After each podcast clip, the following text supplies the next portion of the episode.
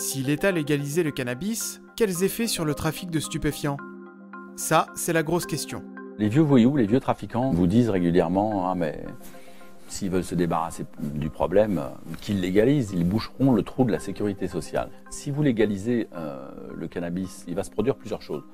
La première, c'est que l'État ne va pas forcément vendre un produit doté d'un THC, c'est la substance active à l'intérieur de l'herbe et, du cannabis, d'un niveau très élevé. L'État va forcément dire bon, on va, on va pas vendre euh, un produit trop fort.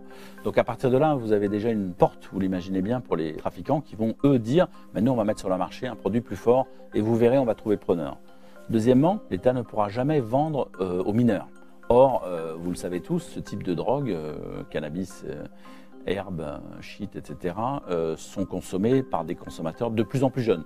Donc là, forcément, il y aura à ce moment-là une espèce de marché parallèle qui va se, développer. Et le troisième, ça me paraît clair que toute cette multinationale, euh, toutes ces petites PME de la drogue qui sont installées sur le territoire et qui finissent par former une vaste multinationale, euh, ne resteront pas les bras croisés si on leur dit maintenant c'est en vente libre. Qu'est-ce qu'ils vont faire?